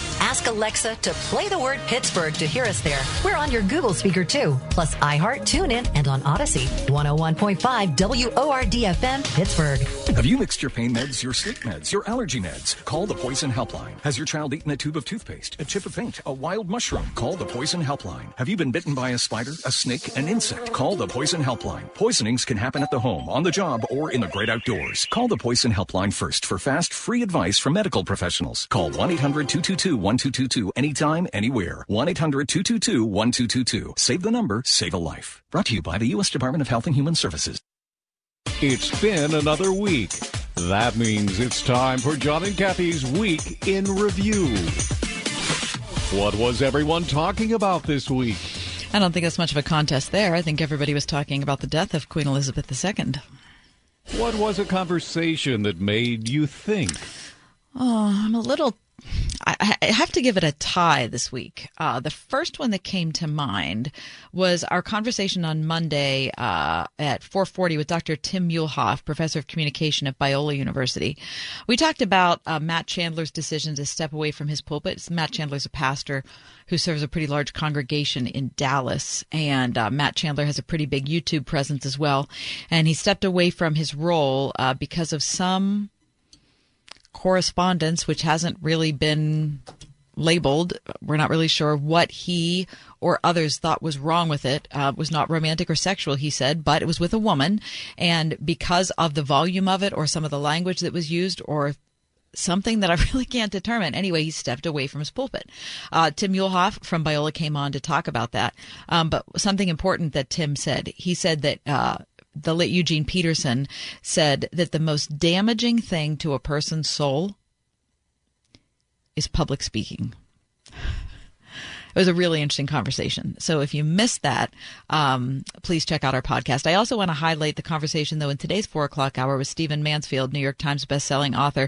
We talked about um, Queen Elizabeth II, her life, and uh, the kinds of changes that she saw in the UK over uh, the course of her life, and a lot of important moments from her reign. Both important, both interesting conversations. You can find them both on our podcast, wherever you get your podcasts. The Ride Home with John and Kathy. What did you eat? If you're from Pittsburgh and you have not uh, availed yourself of Wholey's Fish Market on Penn Avenue in the Strip, I'm not sure what you're waiting for. But um, I have to say, I'm at Wholey's every week. But this week, uh, I got. Uh, this is going to sound like an ad. It's not an ad. I just want you to know I went down and bought salmon. And the salmon was so delicious. I bought the salmon Wednesday and I made it Wednesday night for two friends, um, Brandy and Bethany. It was so good that I went back the next day and bought it again and made the same thing Thursday night for my husband and I. I mean, I just, I love Wholey's. Sam is a good friend. I, I love the whole thing down there, but just treat yourself and go get some good fish. What did you watch? I'm so stuck in For All Mankind. This is an, a, a show produced by Apple and it's about the space program, but it's one of those alternate history shows so that it takes um, the very beginning of man on moon, but instead of the U.S. getting there first, uh, Russia gets there first. And so the whole show is what would it have been like if America wouldn't have won? That and and in their alternate reality the space race just explodes and it's just unbelievable innovation after innovation and russia's doing this and then america decides they have to do this and then because america did that russia decides they have to do this and i mean it's there is some drama. There's a little bit of a soap opera element that shows up as the show goes along, especially in the third season. But I will tell you, the first season, I just think is so excellent for anybody who's interested in the space program. Um, it is just, I think you're absolutely going to love it. And the way they integrated actual clips from history into the show, into their alternate timeline is just super interesting. So check out For All Mankind. What hacked you off? See, I went from a happy thing, what did you watch, to like what hacked you off. Listen, I the, the CMU professor, I'm not even going to say her name, who had to go off on Twitter yesterday about Queen Elizabeth and colonialism and monarchy and everything. I mean, this is what the problem is. We are, as a people, we are commodifying our suffering. Whatever has been a whatever violence has been visited upon us, whether ourselves, our families, our nation, whatever it is, we are turning that into some kind of capital that we can use to berate people or bury people or insult people within an inch of their lives. And somehow that makes us feel better about ourselves. That is that it's a sick approach. It will rot our souls because Jesus told us that the only way forward is to forgive that is the only way forward. So, regardless of our background, and I know that I'm saying this as a white woman, I get that. So, I'm putting that out on the table. But I also know that if Jesus told us that the way forward is through forgiveness and reconciliation, then that is our only way forward. It cannot be through making the absolute most of what we've suffered. What was the best news you heard this week? Well, those of us in the Ride Home family are in the process of sending a ton of love and care to refugees all across Ukraine through Food for the Poor. And uh, we did a campaign the last couple days. We had uh, uh, so many of you uh, decided to give and give generously. And the campaign's still going on, so you can go online to wordfm.com if you want to give there. But I just want to say um, that with all of the horrible news, and there was more horrible news today from Ukraine, uh, it, it just it consoles me to think that there's still good being done and that evil has not won the day yet uh, and that we still have an opportunity to give. So that was the best news I heard this week. We're sending what we can and we're making a difference where we can. What have you been listening to? All right. Well, in um, after the death of Queen Elizabeth, I started pulling out you know, uh, great stuff by British musicians. And there are so many of them. I mean, you know, you could spend the next, you know, year listening to British musicians only. Um, but this one popped to mind early this morning. I was, I was up getting ready for the show and this song came into my head. And it's, um, it's performed by two of Britain's favorite sons, Eric Clapton and Steve Winwood. And they're, they're great on their own, but they're even better on this together. Um, so check out the presence of the Lord. I declare before you all.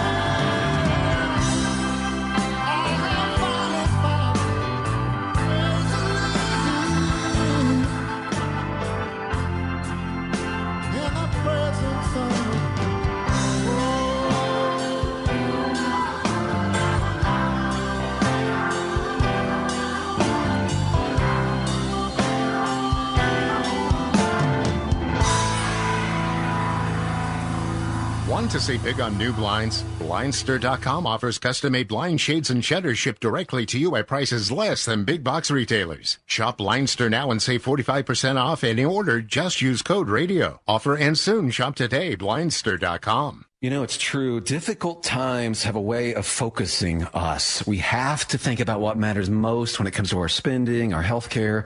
No doubt. This is why so many people are joining Medi-Share right now. Medi-Share is a trusted way to save up to 50% on your monthly healthcare costs. More than 400,000 people have already made the switch. It's pretty obvious why, too, especially now during this challenging season with healthcare costs and out of pocket expenses going up. Medi-Share can save you a lot of money. The typical family saves $500 a month. And Medi-Share is a Christian healthcare sharing ministry that's worked beautifully for 29 years. There are different options to choose from to fit your budget. I'll give you the number here in a second. And if you call, you can get a price within two minutes. Maybe now is the perfect time to make the switch and start saving. Here you go. Call 844-45-BIBLE. That's 844-45-BIBLE. 844-45-BIBLE. You've all helped build My Pillow into this amazing company. And now, Mike Lindell, inventor and CEO, wants to give back exclusively to his listeners. Hey, this is John Hall. The Percale and Giza Dream bed sheet sets are available in a variety of colors and sizes, and they're all on sale for as low as $29.98 with our listener promo code. Order now because when they're gone, they're gone. The Percale and Giza Dream Sheets are breathable and have a cool, crisp feel. These come with a 10 year warranty and a 60 day money back guarantee. Don't miss out on this incredible offer. There's a limited supply, so be sure to order now. Call 1-800-391-0954. Use promo code WORD. Go to mypillow.com, click on the radio listener square and use promo code WORD. This offer will not last long, so order now with promo code WORD at mypillow.com for this radio exclusive offer on all bed sheets. For the best night's sleep in the whole wide world, visit mypillow.com. MTS stands for Master of Theological Studies, and it's a two year degree for those who want to just deepen in their theological knowledge. With an MTS degree from RPTS, you can be ready for whatever God calls you to. We have three areas of concentration biblical counseling, biblical studies, either the Old or the New Testament. You can also do one in doctrinal or historical studies. Learn how to get your Master of Theological Studies degree entirely online at rpts.edu. RPTS, study under pastors. We are everywhere on your radio at 101.5 WORD-FM Pittsburgh, at wordfm.com, the Word FM mobile app, iHeart, TuneIn, and Audacy. Looking toward a terrific weekend. I've said terrific a lot today. Guess I must be feeling optimistic. It's going to be a great weekend, though, in Pittsburgh. Radical Days 2022 begins today and continues through October 16th. There are going to be more than 75 free events at more than 65 Allegheny County entities that get regional asset district funding. Uh, there's free admission, free performances. Uh, check out short films from ReelAbilities Pittsburgh Festival. You can get tours of the convention center. Uh, Alphabet Trail and Tales, which is at Frick Park's Blue Slide Playground, which I absolutely love. Two performances of the Pittsburgh CLO musical You're a Good Man, Charlie Brown at the Backyard at 8th and Penn downtown. Uh, you can find out all the information that's going to be going on for the next, I don't know, what is it, like 30 days? Um, so check that out at radworkshere.org. Um, also a fair in the park. That's that annual um, fine art, fine craft festival. That's uh, Mellon Park in Shadyside. Um, hours are 1 to 7 today, 10 a.m. to 7 Saturday, 10 to 5 Sunday. Um, lots of national artists who work in wood and jewelry, glass, leather. Um, that's a ton of fun there. Uh, you also get uh, music, food, art demonstrations. There's activities for kids, scavenger hunt, all that. Check out craftsmansguild.org for that. Uh, Pocket Change, the instrumental pop and jazz trio at Chiapino tonight, 7 to 10 p.m. That's uh, Eric Emmons, Suba Das, and Kurt Lawrence. Um, also, MC Jazz and Kente Arts Alliance are teaming up for Jazz Weekend on the North Side. You can check out Brian Simpson and Jackiem Joyner at 7.30 tonight at Manchester Craftsman's Guild at the Concert Hall. Also, Catherine Russell, 7.30 p.m. tomorrow at the New Hazlett Theater. That sounds like fun. Uh, 31st Pittsburgh Irish Festival has a three day weekend run at the Carrie Blast Furnaces.